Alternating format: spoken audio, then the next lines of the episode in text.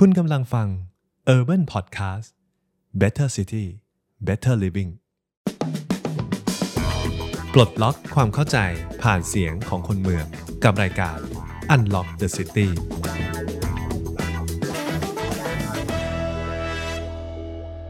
ก็กล่าวคำว่าสวัสดีนะครับกับท่านผู้ฟังทุกท่านนะครับวันนี้เราได้มาพบกันนะครับในรายการที่ชื่อว่า Unlock the City ที่จะปลดล็อก ปัญหาข้อจำกัดหรือประเด็นสำคัญต่างๆ ที่มีอยู่ในเมือง เพื่อที่จะให้เราเห็นภาพชัดเจนขึ้น เราจึงได้เชิญ ผู้เชี่ยวชาญ ผู้มีส่วนได้ส่วนเสียได้เข้ามาเล่าเข้ามาพูดคุยกับผมนะครับรองศาสตราจารย์ ดรพนิษฐ์ผู้จินดา หัวหน้าภาควิชาการวางแผนภาคและเมือง คณะสถาปัตยกรรมศาสตร์ จุฬาลงกรณ์มหาวิทยาลัย วันนี้เรามาภายใต้หัวข้อที่สำคัญ เกี่ยวกับเรื่องของสุขภาพจิตของเมืองภายใต้หัวข้อเมืองซึมเศร้าเราเศร้าซึม วันนี้ผมได้รับเกียรติจากแขกรับเชิญนะครับ คุณฝ้าย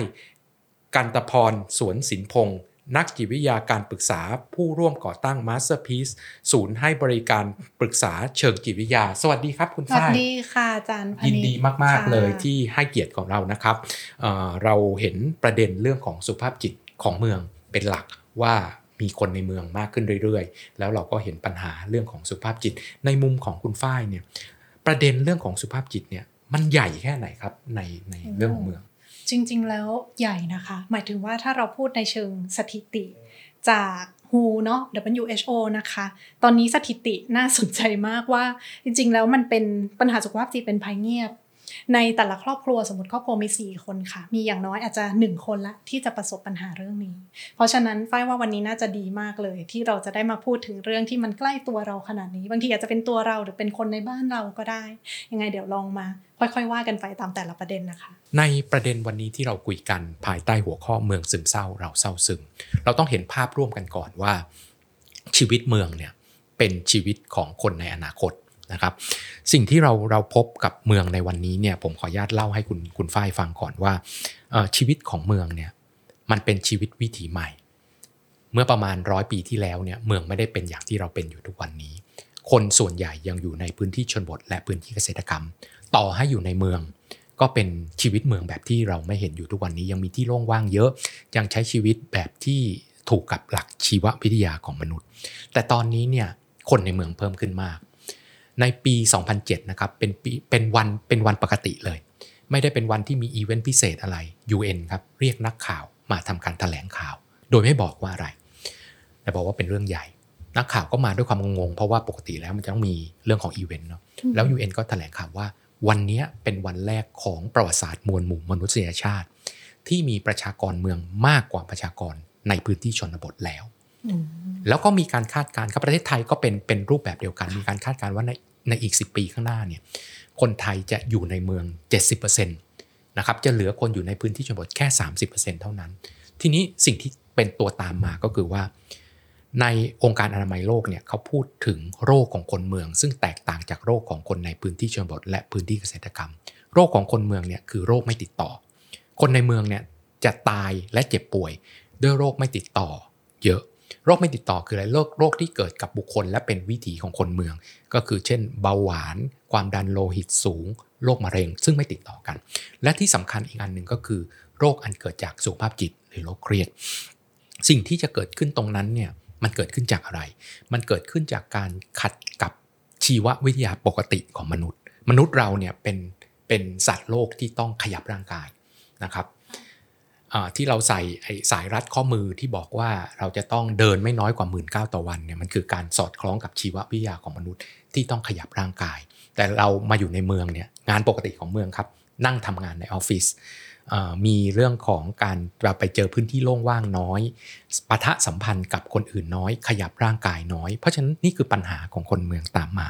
ทีนี้สิ่งที่เกิดขึ้นก็คือว่าชีวิตเมืองก็มีความเครียดตามมา เราเห็นภาพว่าอัตราการฆ่าตัวตายของคนคนเมืองเนี่ยเพิ่มขึ้นเรื่อยๆนะครับอ่าต่อแสนคนเนี่ยของประเทศไทยเมื่อปี 2020เนี่ยอยู่ที่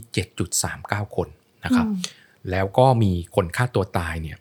เพิ่มขึ้นนะครับประมาณ 4,000 คนหลังจากช่วงที่มีโควิดใช่เราจะเห็นว่าปัจจัยตัวนี้เนี่ยมันเป็นปัจจัยที่มีความสำคัญมากแล้วในมุมมองของคุณฝ้ายอะนะครับค่ะในฐานะคนที่ทำเรื่องเนี้ยคุณฝ้าย เห็นลักษณะพิเศษ ที่เกิดจากความเชื่อมโยงระหว่างชีวิตเมืองกับเรื่องของสุขภาพจิตยังไงบ้างครับ อืม ชีวิตเมืองกับสุขภาพจิตใช่ไหมคะจริงๆฝ้ายแตะต่อยอดจากที่อาจารย์เล่ามาเลยค่ะเพราะว่าคือชีวิตเมืองมันเต็มไปด้วยความเครียดอะค่ะนะคะคือเท่าที่รีเสิร์ชเนาะอันนี้ฝ้ายอาจจะออกตัวว่าฝ้ายเป็นนักจิตที่อาจจะไม่ได้คลุกคลีเรื่องเมืองเป็นหลักนะคะ แต่ว่าเป็นนักจิตที่โตมาในกรุงเทพก็ค่อนข้างจะอินมากเหมือนกัน แล้วก็พอไปดูในเนื้อหาค่ะอาจารย์คำอธิบายมันมันสั้นกระชับมากเลยคือในเมืองมันมีปัจจัยที่มันกระตุ้นความเครียดมากกว่า ปัจจัยกระตุ้นความเครียดในที่นี้คือมันก็มีได้หลาย ๆ มิติค่ะอาจารย์ค่ะ อย่างตั้งแต่อย่างแรกเลยคือจำนวนคนมันเยอะ มันแออัดมันหนานแน่นเนาะฝ้ายว่าลองจินตนาการว่าพวกเราอยู่ในห้องของเราอะแต่มีคนเข้ามาเยอะ ๆ ในที่ของเราแล้วเราเฮ้ยเราอยู่ยังไงว่าเราจะนั่งตรงไหนเราเราอยู่ตรงนี้ได้ไหมโต๊ะตรงนี้เป็นของเราหรือเปล่า อะไรเงี้ยฝ้ายว่าตรงเนี้ยเราน่าจะจินตนาการออกได้ง่ายขึ้นว่าเวลาพอมันมี คนมีความหนาแน่นจนเราเฮ้ยพื้นที่ส่วนตัวของเรามันหายไปไหน หรือว่าในการรับรู้ของเราอะค่ะมันมีสิ่งวุ่นวายเข้ามาเยอะมาก มันมีแสง มันมีเสียง เราอยู่ในเมืองใช่ไหมคะ เราจะนอนมันก็มี เฮ้ย เสียงไซเรน เสียงหวอ เราอยากจะหลับให้สนิท แต่เฮ้ย แสงข้างนอกมันแยงเข้ามา แล้วเราไม่รู้จะเราจะเรียกร้องสิ่งนี้กับใคร หรือว่าในช่วงวันปีใหม่สมมุตินะคะ อย่างฝ้ายเองเนี่ย เออ ข้างๆบ้าน อันเนี้ยก็เป็นเรื่องของการเฉลิมฉลองเนาะแต่บางทีก็เฮ้ยเสียงมันยาวไปจนตีหนึ่งตีสองเนี่ยเราก็ไม่รู้เราจะทำยังไง อะไรพวกเนี้ยค่ะมันล้วนเป็นปัจจัยกระตุ้นความเครียดได้หมดเลยที่เราเจอเหมือนกับเราสัมผัสในเชิงประสาทสัมผัสเราสิ่งที่เรารับรู้ใช่ไหมคะแต่ในเชิงภาพรวมมันก็ยังมีปัญหาเรื่องของเชิงโครงสร้างอยู่อีก เราอยู่ในเมืองที่สมมติเราเข้ามาแล้วเรารู้สึกว่าเราไม่เทียบเท่าคนอื่นอะ คนอื่นเขาอยู่ในจุดที่เฮ้ยเขามีงานมีการแล้วเรากำลังดิ้นรนอยู่อะไรเงี้ยค่ะฝ้ายเจอข้อมูลหนึ่งที่ฝ้ายชอบมากอันนี้ส่วนตัว เขาบอกว่าที่สาเหตุหนึ่งที่คนเมืองจะมีความเสี่ยงกับเรื่องสุขภาพจิตมากกว่าคนในพื้นที่ชนบทเนี่ยค่ะคือ มันจะในคนเมืองใช่ไหมคะอาจารย์มีกลุ่มคนที่เขาตั้งใจย้ายเข้ามาในเมือง เพื่อจะมาหาโอกาส หาชีวิตที่ดีขึ้น นั่นแสดงว่าในพื้นภูมิชีวิตเขาอะค่ะเขามีปัญหาบางอย่าง เขาอาจจะมีความไม่พร้อมเรื่องเศรษฐกิจ มีเรื่องปัญหาครอบครัว หรือเจอความรุนแรงมา เรียกง่าย ๆ ว่าฝ้ายเข้าใจว่าเหมือนเขาหนีมาจากที่ที่หนึ่งอะเหมือนหนีเสือแต่มาปะจระเข้ในเมืองที่ไม่ได้มีอะไรที่อาจจะพร้อมจะอบอุ้มเขาขนาดนั้น อยู่ก็ต้องเช่าห้องเล็ก ๆ เพราะว่า ค่าครองชีพก็สูงแบบเนี้ยค่ะ ใด ๆ เหล่าเนี้ยล้วนเป็นความเครียดที่มันซ้ำเติมเขาลงไป แล้วถ้าในพูดพูดในมุมที่เจอเปเปอร์หนึ่งน่าสนใจดีเหมือนกันเขาอธิบายความเครียดในแง่เหมือนกับว่า มันทำงานยังไงกับร่างกายเรา มันกระทบอย่างไร พอมีความเครียดในระดับไม่ว่าจะต่อให้เป็นความเครียดระดับต่ำๆอะค่ะอาจารย์ ถ้าเกิดเราเจอความเครียดระดับต่ำๆในระยะเวลานานๆ มันจะคล้ายๆเหมือนเป็นความเครียดเรื้อรังเนาะ แล้วมันจะเริ่มเอฟเฟกกับส่วนในสมองเรียกง่าย ๆ ว่าสมองส่วนที่มันทำงานเกี่ยวกับความกังวล ความกลัวอย่างเงี้ยค่ะในคนเมืองก็มี paper ออกมาว่ามันทำงานหนักกว่า หรือว่าในเด็กที่โตมาในเมืองที่เจอความวุ่นวายของเมืองเนี่ยเขาก็จะมีโอกาสที่จะเป็นซึมเศร้าได้มากกว่าเป็นต้นอย่างเงี้ยค่ะอาจารย์ มันเหมือนชีวิตที่เราอยู่ท่ามกลางอะไรที่มันบีบอัด หรือว่ามีอะไรที่เฮ้ยเราต้องคอยระมัดระวัง เราใช้ชีวิตไม่ค่อยสะดวกสบายใช่ไหมคะในเมือง เดินก็เอ้ยต้องกลัวล้มกลัวลื่น แบบว่าจะมีกับระเบิดข้างหน้าเราหรือเปล่าอย่างเงี้ยมันคือชีวิตที่เราไม่สบายใจ พอเราไม่สบายใจเราเหมือนจะอยู่ในโหมด เตรียมแบบต่อสู้เตรียมเซอร์ไวท์เราเป็น survival ตลอดเวลาเราจะไปทันไหม แบบรถเมย์จะมารับเราหรือเปล่า หรือเฮ้ยเราจะมีใครมาทำร้ายเราไหมถ้าเราเดินตอนกลางคืนอะไรอย่างเงี้ยค่ะ อันนี้ยกตัวอย่างให้เห็นภาพง่ายๆว่า พอมันไม่ผ่อนคลายร่างกายเราตกอยู่ในความเครียดนานๆ ยังไงก็นำมาซึ่งปัญหาสุขภาพอยู่แล้ว คนที่เครียดจัดนานๆ มันก็จะมีโอกาส develop เป็นโรคอื่นๆ ได้มากกว่าคนที่ไม่เครียด อย่างนี้เป็นต้นค่ะอาจารย์ค่ะ ใช่ ผมขออนุญาตเอ่อ ทำการขมวดปมนะครับอืมจากที่คุณคุณฝ้ายเล่าเล่าให้เราฟังเนี่ยค่ะอย่างอย่างที่หนึ่งที่เราเห็นก็คือว่าคนเมืองแตกต่างจากคนในพื้นที่ชนบทตรงที่ว่า คนเมืองเนี่ยมีความเครียดอันเกิดจากวิถีแบบเมืองอืมคนในพื้นที่ชนบทเนี่ย บ้านก็ไม่ต้องเช่า ข้าวก็ไม่ต้องซื้ออไม่มีกินก็ก็เดินไปหาของมีรอบรอบบ้านเขาเขาผลิตสินค้าหรือผลิตของที่เขาสามารถใช้เองได้อืมแต่คนในเมืองเนี่ยทำเรื่องของ Service Sector ค่ะเอ่อเป็นพนักงานศูนย์การค้า เป็นพนักงานบัญชีกินตัวเลขไม่ไม่ไม่ได้ครับ ต้องทำงานแล้วไปแลกมา เพราะฉะนั้นมันก็มีความกดดันจากการที่ทำงานเพื่อจะได้ไปแลกของที่ตัวเองต้องกินต้องใช้มาอืมแตกต่างจากคนในพื้นที่ชนบทที่ผลิตของที่ต้องกินต้องใช้ แล้วก็มีของพวกนี้หลงเหลืออยู่แล้วนะครับ หรือมีอืมเพียงพออยู่แล้ว เข้ามาในเมืองสู้ไม่ได้ สภาพแวดล้อมไม่ดีนะครับมีการแข่งขันสูงอืมและที่สำคัญที่มุมมองของคุณฝ้ายได้เล่าให้เราฟังแล้วค่อนข้างชัดเจนก็คือว่ามันขาดศัพท์เทคนิคว่า sense of belonging อ่าใช่คือเขาไม่มีใช่ลย พื้นที่ของเขาเอง เขาไม่มีอะไรเป็นของเขาเอง เพราะในเมืองเนี่ยมีคนเยอะอืมเพราะฉะนั้นทุกอย่างเนี่ยมันต้องแชร์กัน ก้าวออกมาเนี่ยพ้นประตูห้องปุ๊บทุกอย่างแชร์หมดเผลอๆในห้องเนี่ยด้วยความที่เศรษฐกิจกดดันเนี่ยอาจจะต้องแชร์กับรูเมทเพื่อนร่วมห้องซะด้วยซ้ำอืมเพราะฉะนั้นไอ้การมีพื้นที่ของตัวเอง การมีพื้นที่ที่มีรอบตัวของตัวเอง เพื่อจะป้องกัน การกระทบจากคนอื่น มันย่อมมีสูงขึ้น แล้วเราจะเห็นว่าเวลาที่เราเจอเพื่อนใหม่ เราเจอเข้าไปในตัวสังคมใหม่ต่างๆ เนี่ย เราต้องปรับตัวเนาะอืมจะเอาใช่ตัวเองเนี่ยใช่เข้าไปเป็นตัวตนทั้งหมดในกลุ่มใหม่ไม่ได้ แต่อ่าในสังคมชนบทเนี่ยกลุ่มเนี่ยมันค่อนข้างฟิกซ์อ่ามันก็มีกลุ่มแค่นี้แหละ กลุ่มคนใน หมู่บ้านกลุ่มคนในละแวกบ้านค่ะแต่คนในเมืองเนี่ยโอ้โหเจอวันหนึ่งเจอไม่รู้กี่กลุ่มเนาะใช่ค่ะเจอไม่รู้กี่กลุ่มใช่เลยฉันเข้าไปตอนเช้าฉันไปประชุมอันนี้ฉันเข้าไปเป็นสมาชิกของกลุ่มนี้ แล้วออกมาปุ๊บฉันไปกินข้าวฉันกลายเป็นสมาชิกของอีกกลุ่มหนึ่งไปทำงานอีกที่หนึ่งกลายเป็นสมาชิกของอีกกลุ่มหนึ่งอืมไอ้การปรับตัวตรงเนี้ยกว่าจะปรับตัวได้กว่าจะรู้ว่าตัวเองควรจะ action ยังไงอืมควรจะแสดงบทบาทยังไงมันคือความเครียดทั้งหมดที่ใช่เกิดขึ้นค่ะในเมืองใช่ทีนี้ใช่ เราต้องเห็นภาพว่าสิ่งที่เกิดขึ้นก็คือว่าแล้วแล้วนอกจากไอ้ความเป็นเมืองเนี่ยแต่พื้นที่เมืองที่เราเห็นเนี่ยมันได้ทำให้เรามีคุณภาพสุขภาพจิต ที่แย่หรือดีขึ้นไหมอะเรายกตัวอย่างอืมความแออัด เราขาดค่ะแคลนพื้นที่สาธารณะที่เราสามารถที่จะไปใช้พักผ่อนหย่อนใจ ลดความเครียดได้ เราทำงานทั้งวันหรือเปล่า ผมยังพูดอยู่เสมอว่า เรื่องของ Smart City เรื่องของเทคโนโลยีเนี่ยคนแถบทวีปเอเชียเนี่ยเอาไปใช้ผิดหมดเลยอืมยังไงเพราะว่ายุโรปหรือของประเทศอเมริกาเนี่ยทำ Smart City ทำระบบอินเทอร์เน็ต การทำงานที่บ้านการทำงานที่ไหนก็ตามผ่านระบบออนไลน์เนี่ยและเทคโนโลยีทั้งหมดที่เขามาเนี่ยเป้าหมายคือทำงานมีประสิทธิภาพเท่าเดิม แต่เวลาและแรงงานในการทำงานลดลงอืมเนอะคุณก็จะมีเวลาใช้ชีวิตส่วนตัวพักผ่อนหย่อนใจมากขึ้นเพราะคุณใช้เทคโนโลยีมาทำแทนเนอะอืมอืมอืมแต่คนบ้านเราเนี่ยพอมีเทคโนโลยีเข้ามาปุ๊บแทนที่จะทำงานลดลง กลายเป็นว่ามีเวลาเหลือไปทำงานอีกจ็อบหนึ่งเพิ่มขึ้นอ๋อยิ่งเกิดความเครียดขึ้นไปอีก เพราะแทนที่จะใช้เทคโนโลยีมาช่วยให้ตัวเองเบาทำงานสบายขึ้นอืมกลับไม่ใช่แล้วกลับบอกว่าไปหาเรื่องหาเงินเพิ่มอีกอืมแล้วก็ทำสองจ็อบสามจ็อบด้วยเทคโนโลยีที่ดีขึ้นอีก แต่ว่าสิ่งที่เราเห็นในเมืองเนี่ยถามว่าเมืองมันขาดอะไรอืมที่ทำให้เรามีปัญหาทางด้านเรื่องของสุขภาพจิตครับในมุมของคุณฝ้ายอืมขาดอะไรใช่ไหมคะฝ้ายอันนี้อาจจะขมวดและเติม opinion ตัวเองเข้าไปนิดนึงว่าในมุมนักจิตนะคะฝ้ายรู้สึกว่าเมืองขาด empathy empathy ในที่นี้เป็นคำที่ฝ้ายเชื่อว่ายุคนี้จะมีคนพูดถึงเยอะเนาะในแง่เรื่องความสัมพันธ์ว่าเฮ้ยเราต้องมี empathy ให้กันสิ empathy ถ้าอธิบายง่ายๆค่ะอาจารย์มันเหมือนมันเป็นทักษะที่เราจะเข้าใจว่าคนตรงหน้าเราเขากำลังรู้สึกอะไรอยู่นะเขาเจอเรื่องนี้มาอุ๊ยเขาไปทะเลาะกับคนมาเขาต้องกำลังรู้สึกหงุดหงิดหดหู่เอ้ยเหนื่อยด้วยแน่เลย หรือว่าเอ๊ะเขาน่าจะกำลังมีความคิดแบบนี้ว่าเฮ้ยฉันแบบ ไม่มีค่าหรืออะไรเงี้ยค่ะ มันคือทักษะที่เราจะเข้าใจคนที่อยู่ตรงหน้าเราทั้งในเชิงความคิดหรือความรู้สึก ในความรู้สึกฝ้ายที่บอกว่าเมืองขาดเอมพัตตีคือมันเหมือนว่า ตอนนี้เมืองที่เราอยู่เรารู้สึกว่าเมืองไม่ได้คิดเผื่อเรา อืม เหมือนเมืองไม่ได้สนใจขนาดนั้นว่าตอนเนี้ยคนเป็นยังไงอยู่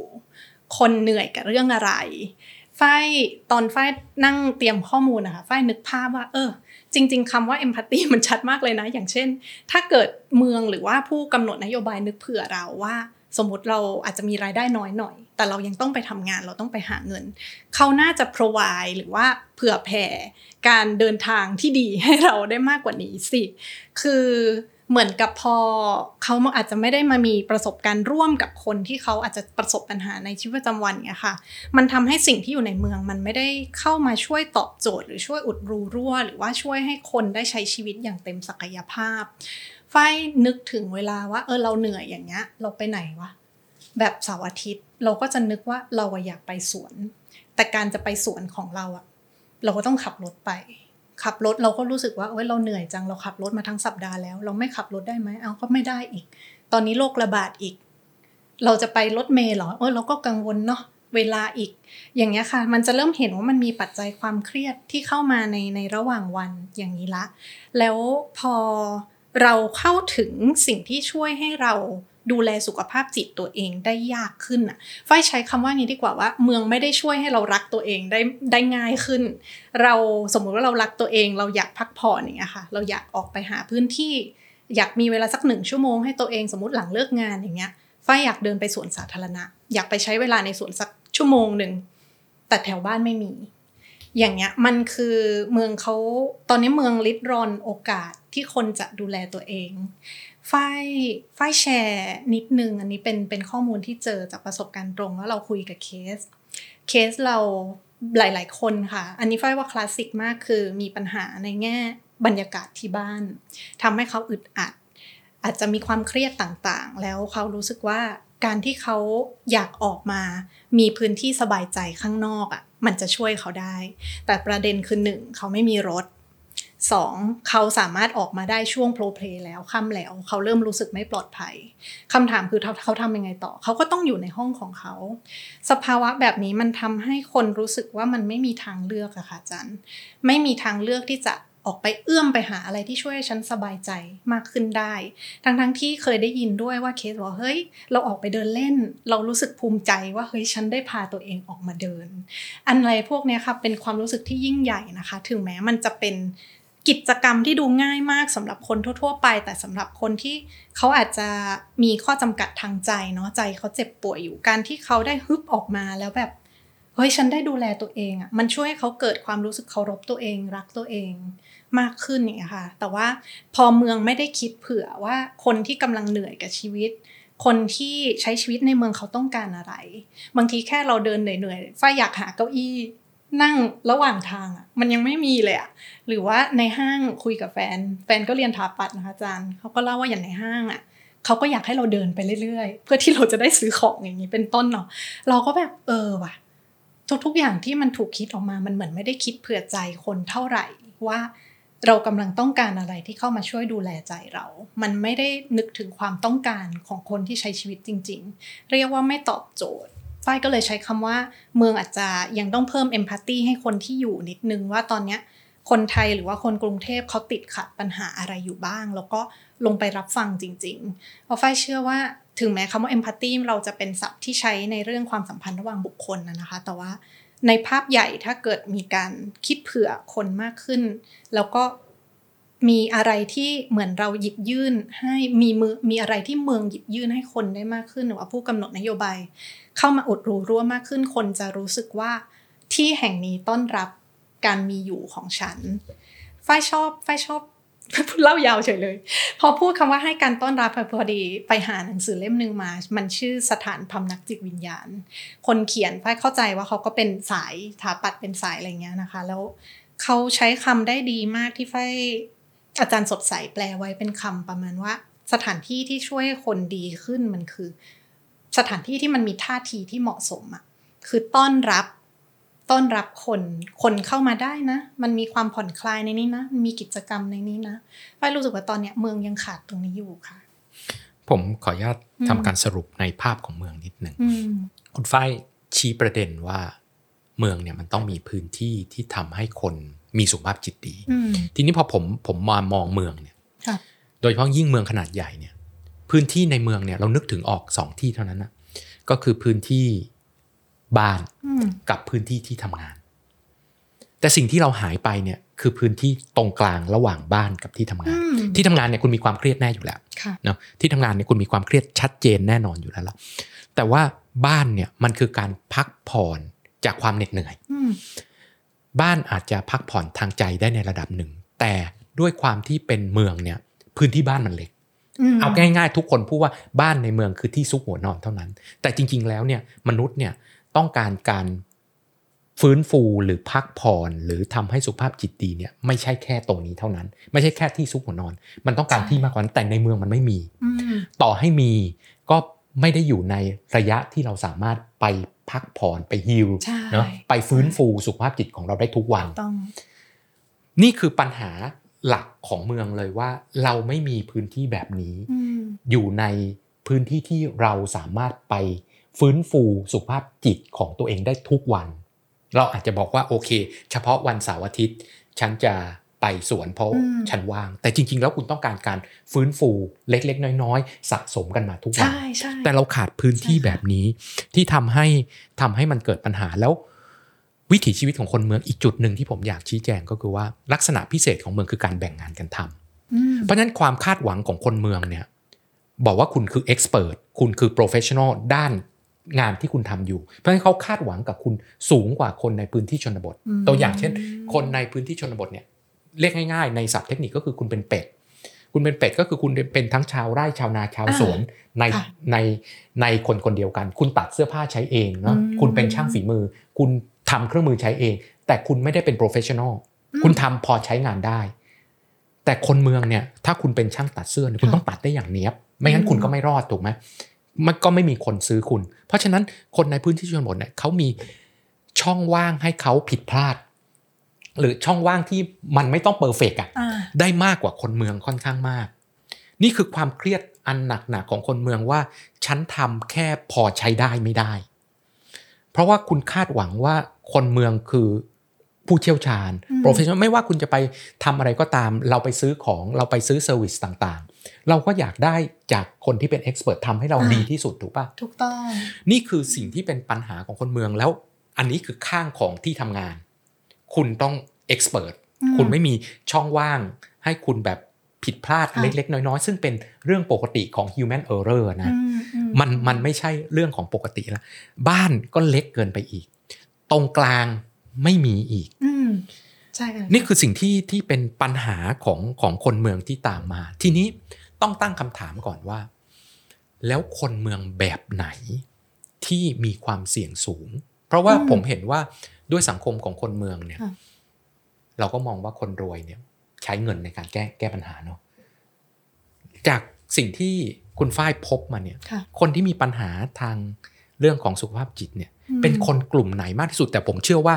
ทั้งสองกลุ่มไม่ว่ารวยหรือจนเนี่ยอืมก็จะมีปัญหาของตัวเองอะแหละ แต่อาจจะต่างกันใช่มันมีความใช่ต่างกันยังไงบ้างครับอืมอันนี้ออกตัวว่าฝ้ายอาจจะยังเคสอาจจะยังเจอมาไม่ได้ทุกระดับ จนถึงขั้นที่จะให้คำตอบที่ชัดเจนได้นะคะอาจารย์แต่ว่าอย่างไรก็ตามเท่าที่เท่าที่เห็นยังไงคนกลุ่มที่จะเสี่ยงต่อปัญหาสุขภาพจิตก็จะหนีไม่พ้นคนกลุ่มที่รายได้น้อย อันเนี้ยพูดในแง่ภาพรวมก่อนว่าเอ่อต่อให้เป็นคนรายได้ระดับกลางค่อนไปทางล่างอย่างเงี้ยค่ะฝ้ายพูดในแง่การเข้ารับบริการสุขภาพจิตเนาะตอนเนี้ยราคามันจะอยู่แถวๆประมาณ 1,000 ขึ้นไป ต่อ1,500ต่อครั้งต่อครั้ง อย่างเงี้ยพอพูดจำนวนเงินขึ้นมาฝ้ายเชื่อแล้วว่า หลาย ๆ คนจะเริ่มคิดว่าเออถ้าถ้าฉันจะไปเนี่ยจำนวนเงินเนี้ยฉัน afford ได้ไหม แล้วก็เนี่ยแค่เนี้ยมันก็จะเห็นแล้วว่ามันทำให้คนรู้สึกว่าจริง ๆ แล้วฉันอาจจะไม่พร้อมที่จะเข้าสู่การรักษาหรือเปล่า วิธีที่เขาจำเป็นจะต้องเลือกเพื่อที่เขาจะประหยัดเงินสมมุตินะคะต้องเอาเงินมาใช้จ่ายอย่างอื่นก่อนก็คือฮึบกับตัวเองไป ปัญหาอาจจะไม่ได้ถูกแก้ไข แล้วประเด็นคือ เมื่อเราเริ่มมีปัญหาสุขภาพจิตอะค่ะอาจารย์ มันย่อมดีที่สุดอยู่แล้วที่เราจะเข้ารับการดูแล เข้ารับการรักษาอย่างรวดเร็ว มันก็จะไม่เรียกง่ายๆว่าเหมือนไม่ไม่ทำตัวเป็นเหมือนลูกโป่งที่พร้อมจะระเบิดเนาะมันจะช่วยได้แบบว่าถ้ามันเร็วมันจะดีขึ้นกว่ามาก ๆเลย แต่สิ่งที่มันเกิดขึ้นคือพอเขาต้องอดทนเนาะหรือเขาต้องเลือกใช้โคปปิ้งอย่างอื่น ที่เข้ามาเฮ้ยให้ฉันผ่านวันนั้นไปก่อนน่ะ มันยังไงมันก็จะทวีน้ำหนักหรือความกดดันความคาดหวังบางอย่างเกี่ยวกับตัวเอง แล้วก็ในแต่ละวันมันจะไม่ได้มีสิ่งที่ทำให้เขารู้สึกว่า ฉันเอื้อมไปแล้วฉันสบายใจขึ้นได้อะคนที่มีรายได้น้อยเนาะเข้าถึงบริการก็ยาก แล้วถ้าเกิดเราจะมองหาสิ่งที่อยู่ในเมืองที่เข้ามาช่วยเขา อย่างที่อาจารย์เล่าเมื่อสักครู่เลย ชีวิตมีแค่บ้านกับที่ทำงาน ระหว่างทางไม่ได้มีอะไรที่เข้ามาช่วยให้เขารู้สึกว่าฉันสบายขึ้น ไม่ได้มีสิ่งที่ ให้เขาเอื้อมเข้าไปโดยที่เขาไม่ต้องใช้เงินมากอะอย่างตอนเนี้ยถ้าเราจะไปผ่อนคลายเราก็ต้องมีค่าเดินทางถูกไหมคะ หรือว่าขนส่งมวลชนเราหลาย ๆ ตอนนี้ก็มีปัญหาเนาะอย่างเรื่อง BTS ก็มีคนบอกว่าเฮ้ยราคามันแพงเกินไปนะ ถ้าเทียบกับรายได้ตามแต่ละวันอย่างเงี้ยค่ะ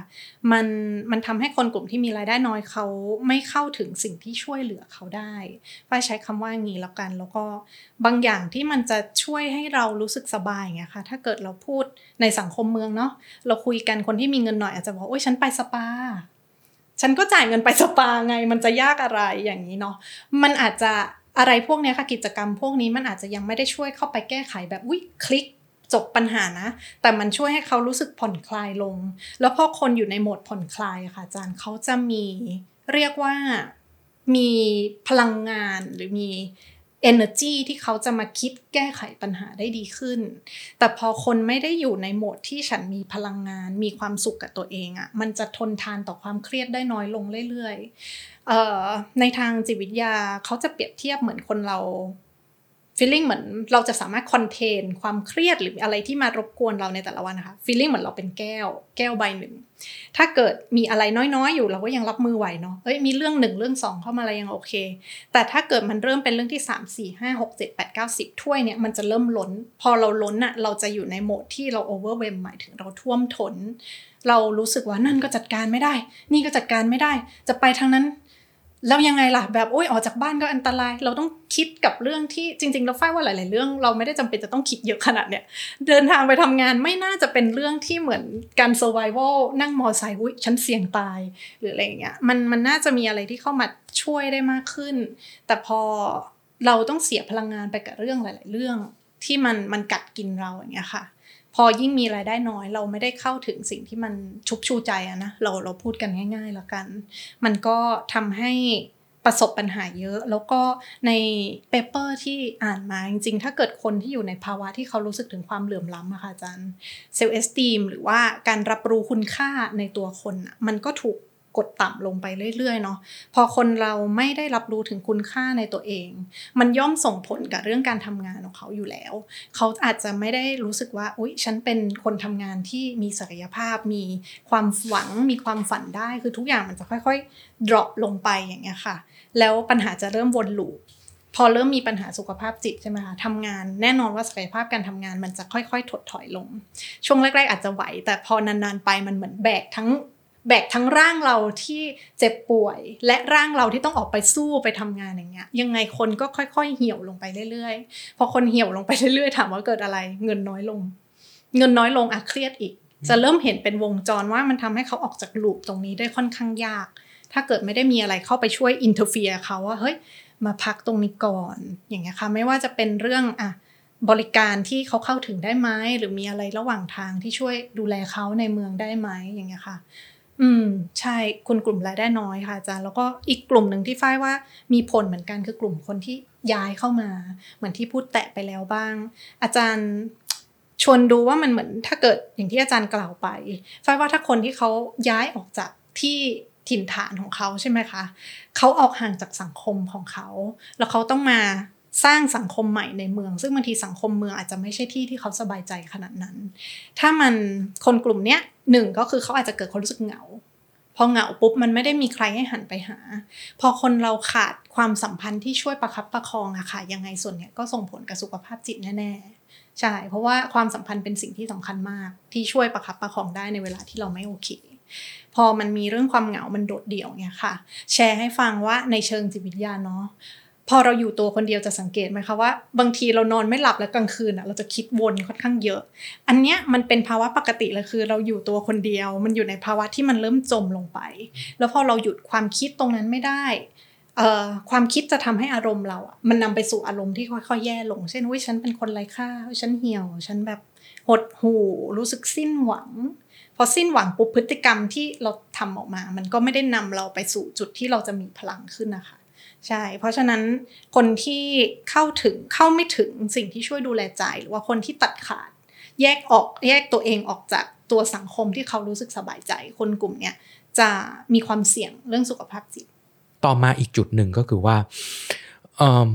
ผมเล็งเห็นจากที่คุณฝ้ายบอกเนี่ยจะเห็นว่าปัญหาเรื่องของสุขภาพจิตเนี่ยมันมีจากสองสองปัจจัย ก็คือจากตัวเขาเอง กับสภาพแวภายดนล้ออกมใช่ซึ่ง สภาพแวดล้อมเนี่ย ผมว่าคือประเด็นหลักอืมว่าสภาพแวดล้อมคนรอบตัวเข้าใจเขาไหม กับสภาพแวดล้อมการทำงานการใช้ชีวิตในเมืองเนี่ย เอื้ออำนวยกับเขาไหม ที่ผมบอกเมื่อเมื่อเมื่อเมื่อสักครู่นี้ว่า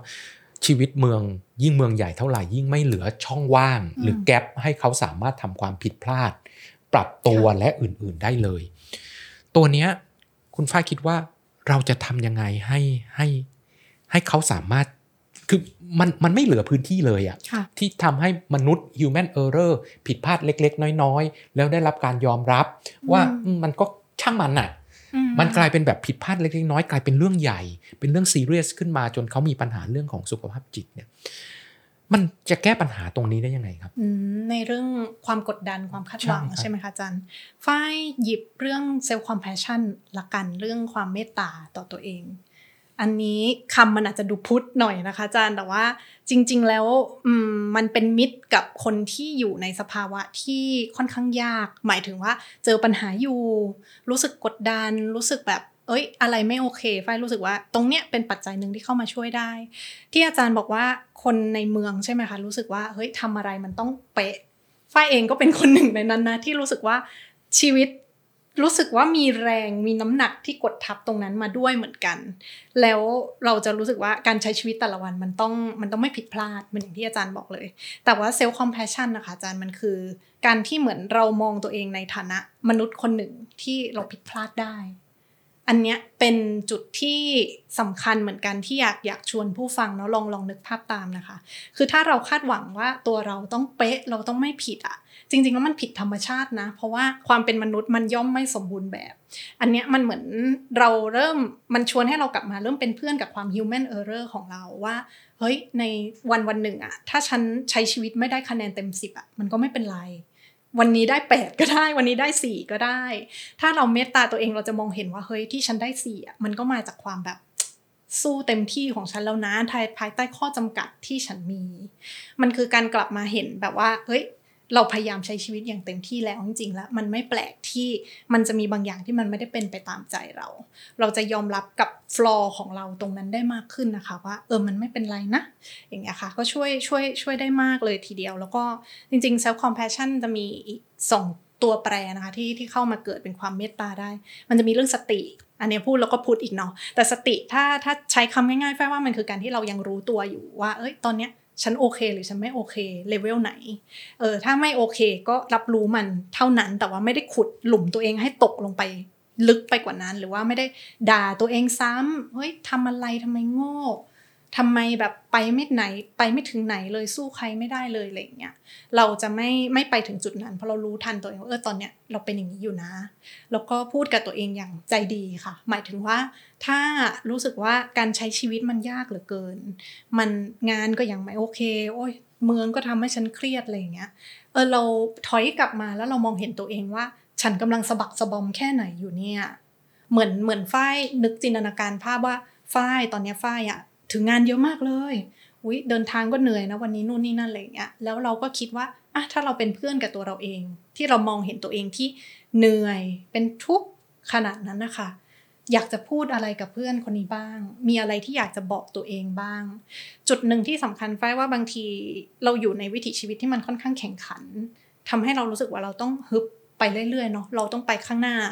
เราต้องเหมือนเป็นคนนำตัวเองว่าเฮ้ยแกต้องสู้สิ แกยอมแพ้กับอะไรพวกนี้ไม่ได้เจออุปสรรคหรอ ไม่ได้อย่าท้อนะอะไรเงี้ย แต่บางทีเราเราลืมมุมที่เราจะกลับมาแบบตบบ่าตัวเองสักหน่อยอะว่า เออมันยากเนาะเออไม่แปลกเลยที่ตอนนี้รู้สึกอย่างนี้อยู่ฝ้ายว่าอะไรพวกนี้มันจะ มันเป็นส่วนหนึ่งของการรักตัวเองอยู่แล้ว แล้วฝ้ายว่าพอเราเริ่มคุยกับตัวเองมากขึ้น มันจะช่วยให้เรารู้ความต้องการตัวเอง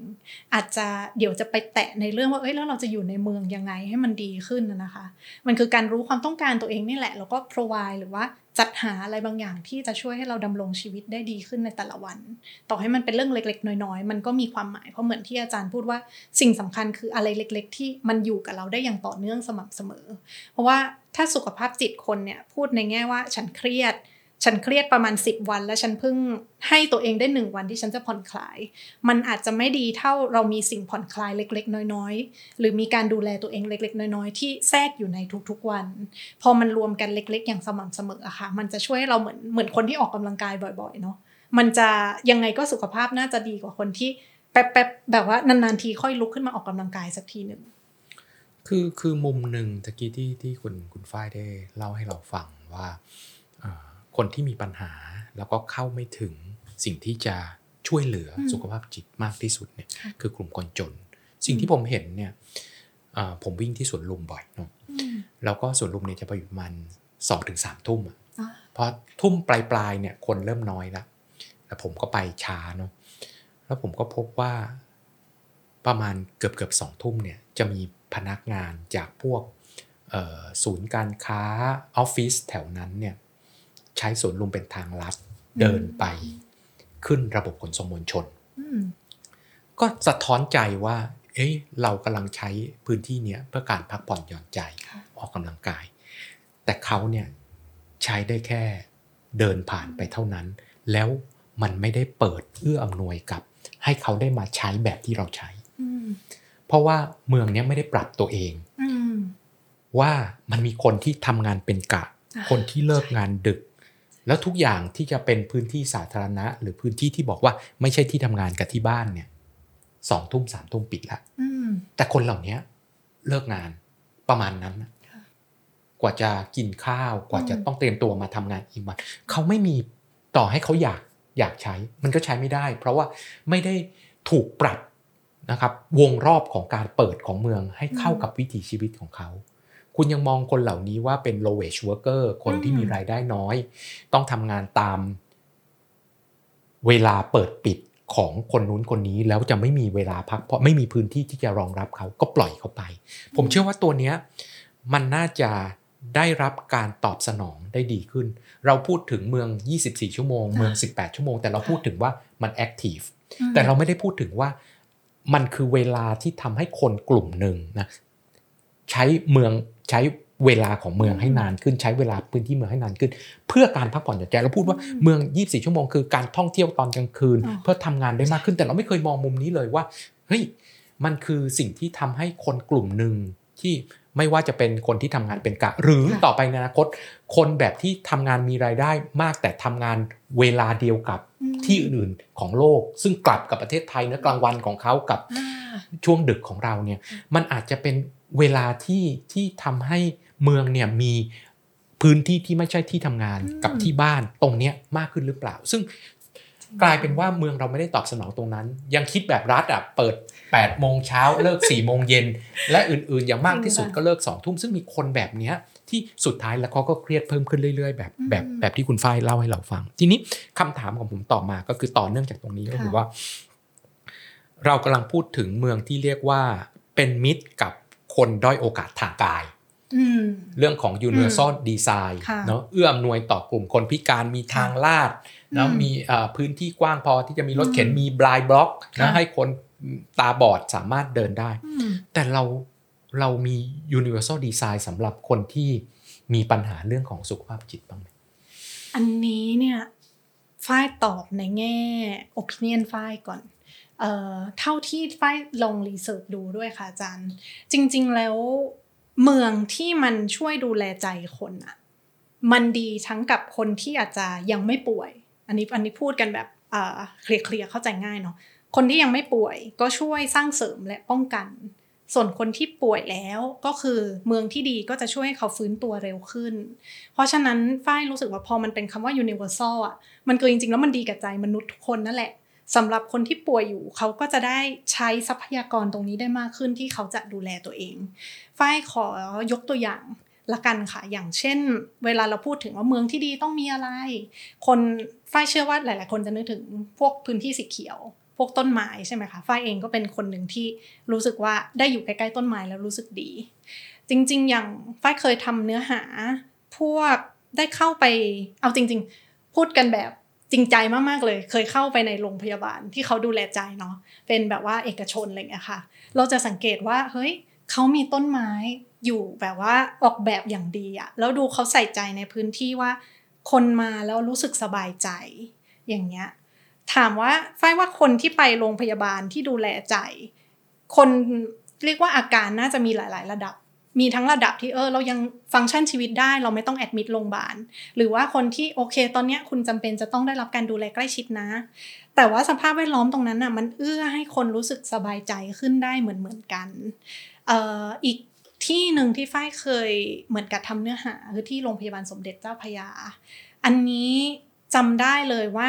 เป็นโรงพยาบาลที่เขาจะดูแลเรื่องจิตเวชใช่ไหมคะอาจารย์เขาก็จะใส่ใจกับต้นไม้มาก ๆ เพราะว่า ผู้ป่วยที่อยู่โรงพยาบาลนะคะ เขาจะออกมาเดินเล่น แล้วการที่ผู้ป่วยได้อยู่ใกล้ๆต้นไม้ ได้อยู่ใกล้ชิดธรรมชาติอะค่ะมันช่วยให้เขาดีขึ้นได้ ฝ้ายยกตัวอย่างต้นไม้ เพราะว่ารู้สึกว่ามันเป็นสิ่งที่อันนี้มันยูนิเวอร์แซลมากเลย คนที่ทำงานเจอความเครียดในแต่ละวัน ขอแค่มีต้นไม้ ได้สัมผัสได้เหมือนกับได้ expose ถึงเอ้ยธรรมชาติใกล้ๆตัวฉันอะมันก็ช่วยให้เขาผ่อนคลายความเครียดลงได้ เพราะฉะนั้นสิ่งที่ดีกับคนทั่วๆไปก็ย่อมดีกับคนที่มีข้อจำกัดทางใจเหมือนกัน เพราะว่ามันเหมือนอาหารที่มีประโยชน์นะคะอาจารย์กินแล้วร่างกายไม่ป่วย ส่วนร่างกายที่ป่วยก็หายเร็วขึ้น ใช่ มันจะเป็นอะไรทำนองนี้อย่างเรื่องต้นไม้ถ้าฝ้ายยกตัวอย่าง คือคุณฝ้ายมองถึงองค์ประกอบเชิงระบบธรรมชาติ ผมผมขอผมขอผมผมขอใช้คำนั้น เพราะว่าในในมินนิ่งของของของคุณฝ้ายเนี่ยต้นไม้เนี่ยมันไม่มันมันไม่ได้แค่ต้นไม้เพียงอย่างเดียวนะมันคือร่มเงาอ่ามันคือความเย็นใช่ใช่ใช่มันคือเสียงที่เบากว่า องค์ประกอบข้างนอกถูกต้องมันคือความที่หลีกหนีจากความวุ่นวายมหรือมีเสียงน้ำไหลซึ่งศัพท์ของพวกผมเชิงออกแบบเรียกว่าไวซาวไวท์ซาวไวซาวก็คือพื้นที่เอ่อเสียงที่ทำให้เราเกิดความเอ่อ สงบอย่างเงี้ยเหรอคะมีความนิ่งของจิตใจมากขึ้น มันคือองค์ประกอบทั้งหมดรวมกันนะนะ มันไม่ใช่แค่ต้นไม้ แต่มันคือร่มเงา มันคือเสียงนก มันคือความเย็นอันเกิดจากดินใช่ใช่จากต้นไม้ ร่มเงาและอื่นๆ ที่เราอยู่ใกล้ระบบธรรมชาติมากขึ้น ก็เหมือนกับที่ผมผมผมเปิดมาบอกว่า ชีววิทยาของมนุษย์เนี่ยมันไม่ได้สอดคล้องกับวิถีเมืองอืมแต่สิ่งที่จะช่วยให้ทำให้เรา สามารถที่จะอยู่กับเมืองและมีการฟื้นฟูสุขภาพใจของเราได้เนี่ยคือองค์ประกอบเชิงระบบธรรมชาติ ที่ทำให้เราสามารถจะย้อนกลับไปอยู่กับสิ่งที่เป็นชีววิทยาของเราเองได้อืมแล้วก็มีพลังกลับขึ้นมาค่ะต่อสู้อีกครั้งหนึ่งกับชีวิตเมืองใช่อันเนี้ยคือสิ่งที่ที่ผมคิดว่าเอ่อมันได้สะท้อนออกมาว่าในพื้นที่ของเมืองเนี่ยจำเป็นที่จะต้องมีพื้นที่เหล่านี้อืมที่จะ ทำให้เราสามารถที่จะฟื้นฟูจิตใจของเราได้ เพราะฉะนั้นธรรมชาติกับเมืองเนี่ยมันควรจะได้รับความสนใจมากกว่าที่เราเป็นอยู่ทุกวันนี้ แต่ทีนี้ใช่ค่ะคำถามสำคัญอีกอันหนึ่งที่เราเห็นข่าวทั่วไป แล้วก็ชีวิตของคนเราเนี่ยเราจะบอกว่าเราไม่อยากอยู่ใกล้คนพวกนี้ เด็กๆนะจะได้ยินยินพ่อแม่ขู่ปู่ย่าตายายขู่ว่า ถ้าซนเดี๋ยวคนบ้าจะมาจับตัวไปอืมเนาะหรือว่าเราก็ไม่อยากอยู่ใกล้คนเหล่านี้ อันเนี้ยเราจะทำความเข้าใจได้ยังไงว่าเขาก็คือคนหนึ่งที่ที่คือยิ่งคือที่ที่เราคุยกันว่าปัญหาเนี่ยอยู่กับตัวเองกับอยู่กับสภาพแวดล้อมเราคิดว่าถ้าคุณตัวคุณมีปัญหาอยู่แล้ว แล้วออกมาในสภาพแวดล้อมทุกคนหนีคุณหมดอืมทุกคนรังเกียจคุณหมดอืมคุณก็ยิ่งแย่เข้าไปอีก เราคิดว่าเขาจะอยู่เราจะอยู่กับเขาได้ยังไงบ้างครับ อืมอืม ฝ้ายเข้าใจว่าที่อาจารย์น่าจะหมายถึงกลุ่มคนที่เขาจะมีอาจารย์อาการทางจิตเภทแล้วใช่ไหมคะ ที่อาจจะดูมีพฤติกรรมที่คนที่อย่างเราเราเดินผ่านไปเราอาจจะระแวงนิดนึงเนาะเอ้ยเขาจะทำอะไรหรือเปล่าเขาดูพูดคนเดียวเขาตะโกน หรือเขาไม่ใส่เสื้ออะไรอย่างงี้ใช่ไหมคะฝ้ายเข้าใจว่าเออถ้าเกิดเราทั่ว ๆ ไปเนาะไปอยู่ใกล้ๆ เราก็คงจะแบบมีความระแวงหรือมีความรู้สึกว่าเฮ้ยเราจะเป็นอันตรายไหมอันเนี้ยเกิดขึ้นได้อยู่แล้ว แต่ว่าถ้าชวนดูในมุมจิตวิทยาเนาะ ฝ้ายว่าสิ่งที่จะช่วยให้เราอยู่กันได้มากขึ้น หรือว่ามีการดูแลคนกลุ่มนี้ได้ดีขึ้นนะคะ อย่างแรกคิดว่าอาจจะชวนมันจะมีคำภาษาอังกฤษว่า destigmatize เหมือนกับว่า ลดการตีตราลงก่อนอื่นเลยเนาะอย่างแรกคำว่าตีตราในที่นี้ feeling เหมือนกับว่าเมื่อก่อนเวลาเราพูดว่าเราจะไปหาหมอ หาจิตแพทย์เนี่ยค่ะเราจะโดนบอกเป็นบ้าหรือเปล่า อันเนี้ยคือสติ๊กมาอย่างหนึ่งคือ ตีตราอย่างหนึ่งว่าเฮ้ยฉันเป็นคนบ้าหรอ ฉันไปเข้ารับบริการ เดี๋ยวนี้สติ๊กมาตรงนั้นก็เริ่มลดลงแล้วว่าเฮ้ยฉันมีความเครียดฉันก็ไปได้เนาะแต่ว่าถ้าขยายเขาเรียกว่าเหมือนขยายการลดการตีตราไปสู่คนกลุ่มนั้นนะคะอาจจะจริง ๆ แล้วให้เข้าใจละกันว่าเขาคือผู้ป่วย เขาคือผู้ป่วยที่ไม่อาจจะระบุความต้องการตัวเองได้แล้วในจังหวะนั้น เพราะว่าถ้าเกิดเป็นกลุ่มผู้ป่วยจิตเภทอะค่ะระบบความคิดเขาจะเริ่มผิดเพี้ยนละ เขาอาจจะหูแว่วมีภาพหลอนที่เราเห็นเขาคุยอะไรสักอย่างค่ะ มันคือความเจ็บป่วยของเขาที่เขาออกมาไม่ได้ เขาไม่ได้อยู่ในโหมดเดียวกับเราที่อุ้ยเราปวดท้องแล้วเราพูดได้ว่าเราปวดท้อง เราพาตัวเองไปหาหมอ แต่จุดตรงนั้นเขาอยู่ในจุดที่มันโนเฮลปะ มันไม่มีอะไรจะมาช่วยเขาได้แล้วเขาไม่อาจจะบอกได้ด้วยว่าฉันเป็นอะไรอยู่ เพราะฉะนั้นสิ่งที่น่าจะช่วยได้นอกจากลดการตีตรานะคะ ถัดมาคือส่งต่อให้ผู้เชี่ยวชาญที่เขาจะเข้ามาดูแลเพื่อนำไปสู่เข้าเข้าสู่กระบวนการรักษา เพราะว่าถ้าปล่อยคนกลุ่มนั้นไว้ตรงนั้นน่ะ เขาก็จะไม่ได้ไปไหนอะค่ะ เพราะว่าเขาไม่รู้ว่าเขาต้องทำยังไงกับชีวิตเขาตรงนั้น และเรื่องอีกเรื่องน่าห่วงอีกอย่างคือพอคนที่เร่ร่อนใช่ไหมคะมีอาการทางใจด้วย อาการทางกายเขาก็น่าจะย่อมมี เพราะว่าเขาไม่ได้อยู่ในสภาพที่มีสุขภาวะที่ดีเนาะมีอาการเจ็บป่วย บางทีบางคนอาจจะมีเบาหวาน มีอะไรแบบนี้ที่เขาแค่เป็นคนหายออกมาจากบ้านเขาไม่ค่อยแบบว่ามีปัญหาอย่างเงี้ยเออมันก็จะ ไม่ได้รับการดูแลทั้งในเชิงจิตใจร่างกายอย่างเงี้ยค่ะ เพราะฉะนั้นชวนกันละกันว่าถ้าเกิดพบเจอพบเห็นผู้ป่วยจิตเวชที่เร่ร่อนว่าไรบ้านนะคะจะติดต่อศูนย์ที่เขาดูแลตรงนี้ ซึ่งเท่าที่เห็นตอนนี้จะมีมูลนิธิกระจกเงา ลองเสิร์ชดูได้นะคะ เป็นโครงการถ้าฝ้ายเดี๋ยวแป๊บนึงอะขอฝ้ายดูชื่อแป๊บ โครงการผู้ป่วยข้างถนนมูลนิธิกระจกเงาค่ะ อันนี้ก็มีเพจ มีเบอร์ติดต่อก็คือถ้าเจอสามารถติดต่อได้ เพราะว่าเขาจะได้นำส่งไปสู่กระบวนการรักษาเนาะอย่างหนึ่งที่ฝ้ายว่า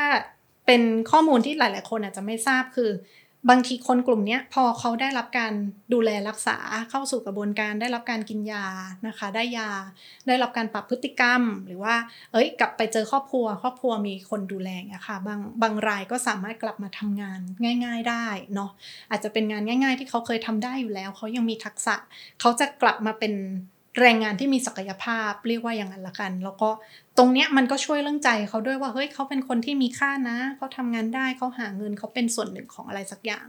แต่ว่าอีกมุมหนึ่งที่จะทดไว้เหมือนกันว่าถ้าเกิดเราเป็นส่วนหนึ่งในสังคมเนาะแล้วก็จริง ๆ แล้วผู้ป่วยหรือว่าความเจ็บป่วยมันอยู่รอบตัวเราอยู่แล้ว เราอาจจะสอดส่องกันนิดนึงว่าเออ ถ้าเกิดมีคนใกล้ๆตัวเราเขามีอาการแบบเนี้ยเราก็ช่วยๆกันดูแลตั้งแต่แรก หรือว่าถ้าเกิดใครที่อยู่มีอาการในแง่พวกความคิดที่มันผิดเพี้ยนไปแล้ว หรือการตัดสินใจที่บกพร่องไปแล้วอะค่ะ ก็อาจจะระวังเรื่องการใช้ชีวิตที่มันอาจจะเรียกว่ามีอันตรายต่อตัวเองและผู้อื่นเนาะเรื่องการขับขี่เอ่ยการใช้เครื่องยนต์เครื่องจักรอะไรแบบเนี้ยค่ะ ก็ครอบครัวสามารถช่วยได้ตรงนี้ แต่ที่จะชวนกันว่าช่วยเป็นหูเป็นตา เพราะว่าหลาย ๆ บ้านฝ้ายเชื่อว่าผู้ป่วยเร่ร่อนที่ออกมาจาก ออกมาอยู่ในในริมทางริมถนนเนี่ยค่ะ ครอบครัวก็เป็นไปได้ว่าเขาอาจจะไม่ได้มีสิ่ง support เนาะอาจจะเป็นครอบครัวรายได้น้อย เขาไม่อาจจะดูแลได้ตั้งแต่ต้นทำให้มันเกิดปัญหานี้ตามมา เพราะฉะนั้นในฐานะส่วนหนึ่งของสังคมแล้วกันเราอาจจะโอเค ถ้าเกิดครอบครัวเขาไม่ได้มีศักยภาพจะ support ดูแลได้อย่างใกล้ชิด เพราะว่าต้องยอมรับว่าการดูแลผู้ป่วย มันเป็นเรื่อง รายละเอียดอ่อนเนาะแล้วก็ต้องใช้พลังงาน ใช้พลังเงิน ใช้หลาย ๆ อย่าง เพราะฉะนั้นนะคะจะชวนกันว่าโอเค เรานำเขาส่งสู่กระบวนการที่ถูกต้องดีกว่าแล้ว เราจะเหมือน feeling เหมือนเราเรา เรามองเขาว่าเออเขาแค่กำลังรอการช่วยเหลือ ที่เขาทำตัวอาจจะดูแปลกๆในสายตาของเรา มันเป็นเพราะว่าเขากำลังมีความหวาดกลัวข้างในว่าเฮ้ยใครจะมาทำร้ายเขาหรือเปล่าเขาอาจจะมองเห็นภาพหลอนว่ามีใครวิ่งไล่เขาอยู่อะไรเงี้ยค่ะทำให้เขามีพฤติกรรมที่ดูแปลก จริงๆในใจเขาคือคนที่กำลังกลัวมากๆ แล้วก็ถ้าเป็นไปได้ก็ช่วยเหลือกันจะดีกว่า แสดงว่าจากที่คุณฝ้ายแนะนำมาเนี่ยเราจะเห็นภาพว่าแสดงว่าวิธีการ ที่จะสามารถช่วยเหลือผู้มีปัญหาเรื่องของสุขภาพจิตได้ดีที่สุดคือเข้าสู่กระบวนการประเมิน ผมไม่ใช่คิดว่าไม่ใช้คำว่ากระบวนการในการทำการรักษาก่อนนะ ประเมินโดยคนเป็นผู้เชี่ยวชาญก่อนว่าเขาอยู่ในระดับไหน เพื่อที่จะมีการจัดการกับเขาอย่างเหมาะสม คือเข้าสู่กระบวนการประเมินให้รวดเร็วที่สุดอืมเพื่อที่จะลดความรุนแรงที่เพิ่มขึ้น กับมีวิธีการในการจัดการกับเขาอย่างเหมาะสมใช่แล้วจริง ๆ แล้วเนี่ย ที่ผมเคยพบมาเนี่ยแต่ละอาการการเจ็บป่วยเนี่ยก็สามารถที่จะมีทักษะหรือมีอาชีพ หรือมีการทำงานที่สามารถที่จะจัดรูปแบบให้สอดคล้องกับข้อจำกัดของเขาได้ ตัวอย่างเช่น ร้านกาแฟที่อยู่ในตัวของเออประเทศฝรั่งเศสเนี่ยค่ะผมเคยเจอร้านหนึ่ง ก็คือเดินเข้าไปโดยที่ไม่ได้รู้อะไรหรอกนะครับ เข้าไปสั่งปุ๊บผมก็จะได้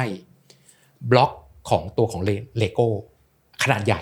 อันหนึ่งนะครับเป็นสีต่างกันและรูปทรงต่างกันอืมผมก็ถืออันเนี้ยมาวางไว้ที่โต๊ะที่ผมนั่งค่ะ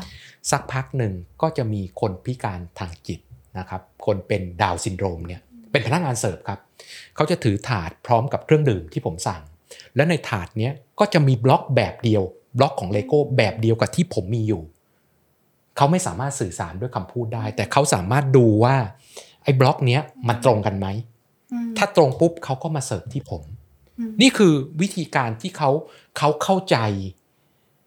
ระดับของการเจ็บป่วย ว่าคนเนี้ยทำงานนี้ได้แล้วเข้าใจวิธีการสื่อสาร จึงสามารถที่ทำให้คนเหล่านี้สามารถที่จะ อยู่ในสังคมได้อย่างมีศักดิ์ศรีไม่เป็นภาระทางร้อยเปอร์เซ็นต์และสามารถที่จะมีคุณค่ากับชีวิตตัวเองได้ เขามีความสุขกับการที่เขาได้ทำตรงนี้อืมเขามีความสุขกับการที่เขาไม่จำเป็นต้องรอความช่วยเหลืออยู่ที่บ้านอืมติดอยู่ที่บ้านเพียงอย่างเดียวออกมาใช้ชีวิตตามปกติไม่ได้ ผมคิดว่าเรื่องเนี้ยเป็นเรื่องที่ที่สำคัญแล้วเราต้องทำความเข้าใจ เราต้องยอมรับว่าการเจ็บป่วยทางจิตเป็นเรื่องปกติเหมือนกับที่เราป่วยทางกายได้เนอะอืมใช่ เป็นค่ะหวัดหรือกระทั่งป่วยถูกต้องมากขึ้น ทางทางกายป่วยทางจิตก็เป็นได้ แล้วเราจะจัดการยังไงกับมันอย่างเห็นอกเห็นใจเหมือนกับที่เราเห็นอกเห็นใจผู้ป่วยทางกาย วันนี้เราได้รับความรู้เต็มที่เลยนะครับ เกี่ยวกับเรื่องของสุขภาพจิตของคนเมือง ว่าเราจะสามารถมีสุขภาพจิตที่ดี นะครับทั้งตัวเราเองคนในครอบครัว และคนอื่น ๆ ในเมืองได้อย่างไร เราจะเห็นภาพชัดเจนและสิ่งที่ผมผมได้รับความรู้สำคัญจากทางคุณฝ้ายก็คือว่า เราจะต้องยอมรับความผิดพลาดของเราให้ได้ อันนี้เป็นคำที่มีความสำคัญมาก คือชีวิตของมนุษย์เมืองเนี่ยมันค่อนข้างจะมีความแข็งเกรงนะครับ หรือมีคำว่าเป็นความเป็นริมีเรื่องของความเป็นริจิตค่อนข้างมาก แต่จริง ๆ แล้วมนุษย์เราต้องยอมรับ human error เราสามารถผิดพลาดได้ และตัวนี้จะทำให้เราสามารถที่จะมีชีวิตอยู่ในเมืองได้อย่างมีความสุข ทิ้งท้ายครับในมุมของคนฝ้ายอยากฝากอะไรไว้บ้างกับเรื่องของสุขภาพจิตของคนเมืองเพื่อให้เราสามารถที่จะทำตัวเราเองให้ดี และทำให้คนอื่นดีไปด้วยได้ครับ อืมโอเคขออนุญาตต่อจากที่อาจารย์บอกนะคะว่า บางทีมันชีวิตมันอาจจะไม่เพอร์เฟกเนาะในเมืองอะ่ะมันเกี่ยวข้องกับเรื่องมหาภาคอยู่แล้ว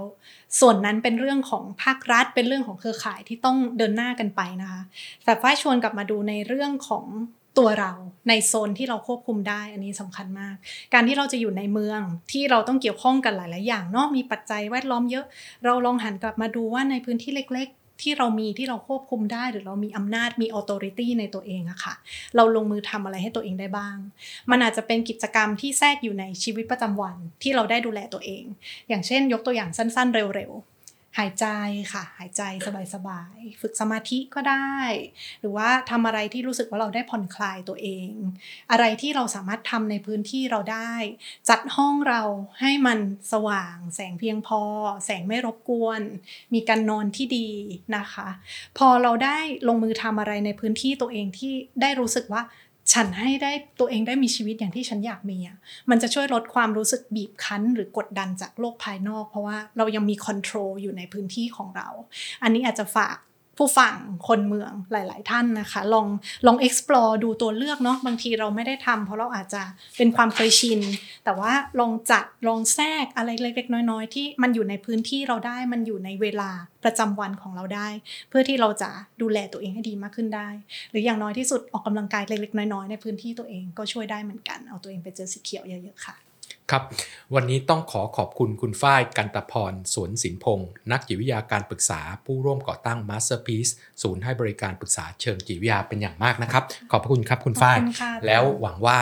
ความรู้นะครับความเห็นที่เราจะได้จากจากคุณฝ้ายในวันนี้จะทำให้เรามีชีวิต และสุขภาพจิตในเมืองที่ดีต่อไป และหวังว่าเราจะได้พบกันในเอพิโซดหน้าต่อไป ขอขอบพระคุณผู้ฟังทุกท่านครับ ขอบคุณครับ